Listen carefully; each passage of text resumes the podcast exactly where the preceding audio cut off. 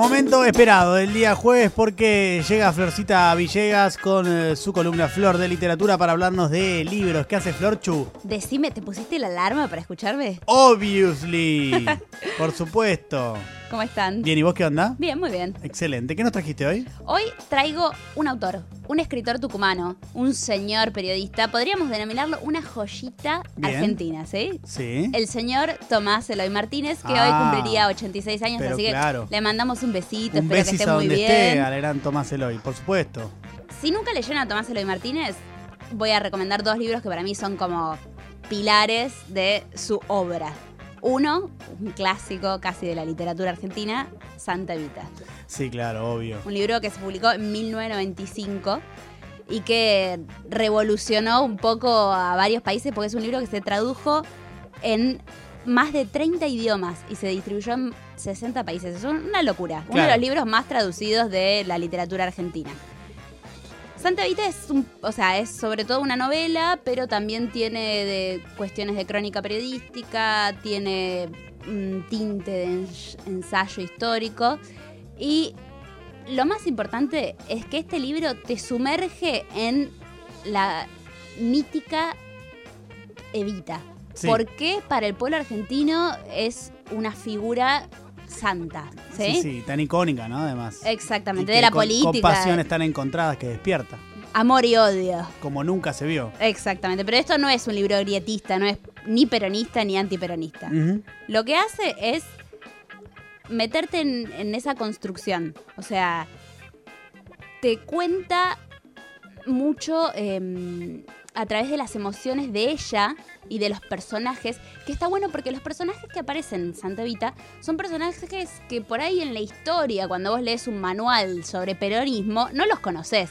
Son personajes más satélites de la vida de Evita, como el peluquero, por ejemplo, que la atendió desde que ella era chica y le, le- fue el que le recomendó que se tiñera el pelo de amarillo. Amarillo no, de rubio, vamos a decirlo más prolijamente. Sí. Eh, o el mayordomo, viste, que recolectaba los manuscritos de mi mensaje en los últimos días de ella. Y también te muestra mucho las emociones de ella eh, en su relación con su madre en los últimos meses. Y sobre todo, la intimidad con Perón, el señor general. y el amor que ella sentía hacia él. Pero algo importante de, de este libro, que no es que solo te cuenta cosas de la vida de ella, sino que tiene una segunda parte, en realidad no es una segunda parte porque va y viene todo el tiempo en la línea temporal de Sí. años, que habla de todo lo que pasa con el cuerpo, con el cadáver de Vita, ¿sí? De, esa vida que tiene ese cadáver, o sea, una cosa completamente loca, que vos lo lees y decís, no lo puedo creer. Si saben algo de historia, no estoy develando ningún detalle, el cadáver de Vita estuvo en, al principio hasta 1955 en la CGT y fue secuestrado con la revolución eh, libertadora conducida por Aramburu Con el por golpe de Estado. Nada de revolución libertadora. Bueno, en así le este programa, dicen. nada de revolución libertadora. Florencia Villegas, por favor, te lo pido. eh, bueno, la dictadura de Ahí Aramburu está, ahí está. eh, y se lo llevó el coronel Mori Cueni, que es básicamente el segundo protagonista de esta historia, que enloquece. O sea, Sí, sí, sí, que habla con el cadáver y que no es el único que lo enloquece, hay otro mayo- eh, mayores, el Arancibia que le- mantiene el cuerpo en su casa, y bueno, y te va contando eh, Sí, sí, por todo- dónde pasa todo el cuerpo, es un delirio extraordinario. Sí.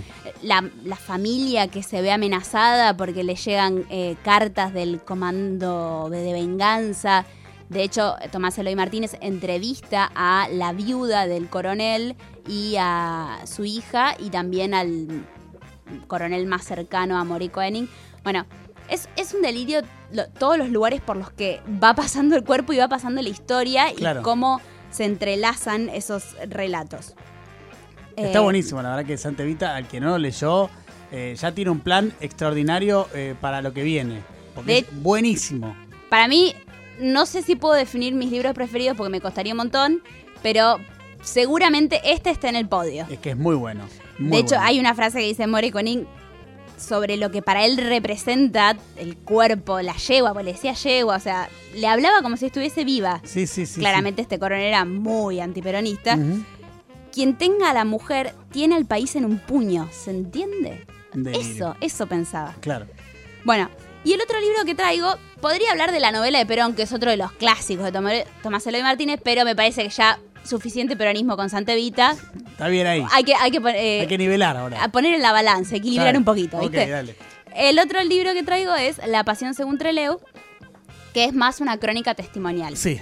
Eh, es un libro que tiene mucha carga histórica, que se publicó por primera vez en 1973 y que después fue, eh, digamos, borrado de todas las librerías, eliminado, fue uno de los libros quemados por la dictadura. eh, y obviamente se volvió a reeditar en el 97 y en el 2009. Tomás Eloy Martínez trabajaba en ese entonces en eh, Panorama, si no me equivoco. Sí, puede ser. Una publicación eh, Exactamente. muy, muy conocida de la época. En 15 de agosto, ¿sí? Se conoce que hay alrededor de 30 guerrilleros que se fugan de la cárcel de Rawson y van hacia el aeropuerto de Trelew. En ese lugar hay seis que eran como los más capos, por así decirlo, de los ejércitos revolucionarios que logran escaparse y el resto quedan en la base aeronaval Almirante Sar de Trelew. Unos días después, el 22 de agosto, Tomás Eloy Martínez, en la madrugada del 22, digamos, ya se había a dormir a su casa y le llega un mensaje de un redactor que recibe un cable un poco confuso. Un cable es cuando te llega la información cruda, por así decirlo, desde el lugar, que eh, empezaba a relatar la información de que había un par de guerrilleros que estaban siendo atacados y dice anular, una- anular, anular, como cortaron la información.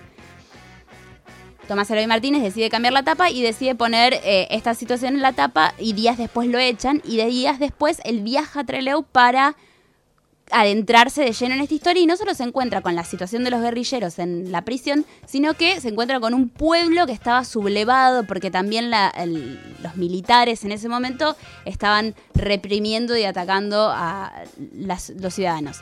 El libro te cuenta eso, como un pueblo que era Trelew, que es una de esas ciudades en las que nunca pasaba nada, solo el viento, pasa a eh, revolucionarse y a enfrentarse con los militares y Tomás Eloy Martínez viaja y cuenta las historias de cada uno, de los vecinos, de cómo se vinculaban con los presos, etc. Muy bien. Y una chapa, cortito. Si tienen ganas también pueden leer un libro que se llama Lugar Común La Muerte, que es del 79 y lo escribió desde su exilio en Caracas. Excelente, Flor Chu. Ahí en arroba mejor país 899 están los tres libros eh, que acaba de recomendar Flor Chu de este gran autor argentino que es Tomás Eloy Martínez. Gracias, Flor Chu. Adiós.